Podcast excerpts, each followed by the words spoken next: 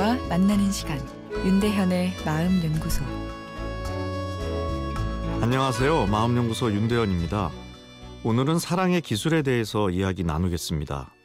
어제 사연은 여친의 과거 연애사에 집착하는 남친의 질투에 관한 것이었죠.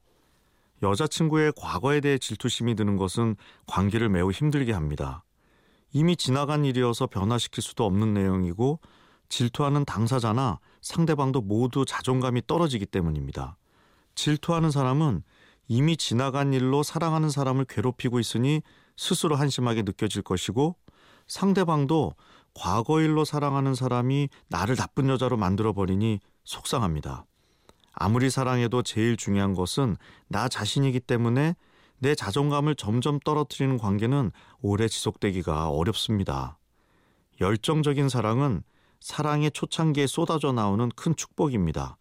열정적인 사랑의 시기에 좋은 기억을 만들어 놓아야 나중에 관계가 시들어졌을 때 과거를 생각하며 다시 불을 지필 수 있습니다.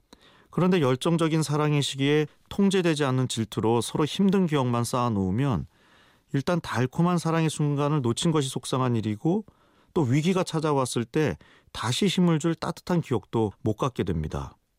그래서 연애 초기부터 열정적인 사랑과 더불어 의지적 사랑, 친밀한 사랑도 함께 키워가야 하는데요. 열정적인 사랑이 화학 반응처럼 본능적으로 튀어나오는 것이라면 뒤에 두 사랑은 노력으로 만들어가는 사랑입니다. 의지적 사랑은 헌신적 사랑입니다. 내가 이 여자를 사랑한다면 내 마음을 속상하게 하더라도 내 여자는 속상하게 만들지 않겠다고 결심하는 것이죠. 내가 질투에 약하기 때문에 더 이상 과거에 대해서도 묻지도 않고 더 대화하지도 않고 내 질투는 내가 담당하기로 결심하는 사랑입니다. 친밀한 사랑은 친구 같은 사랑입니다. 상대방의 입장에서 공감해 주는 것이죠.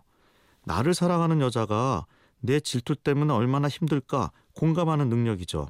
공감하기 때문에 상대방을 괴롭히는 행동을 하지 않는 것입니다. 사랑은 열정적인 사랑으로 시작되지만 사랑이 오래 지속되는 데에는 친밀한 사랑이 중요한 역할을 하는 것으로 되어 있습니다. 아, 그런데 그 친밀한 사랑이 열정적인 사랑을 오래 지속시키는 핵심 요소이기도 합니다.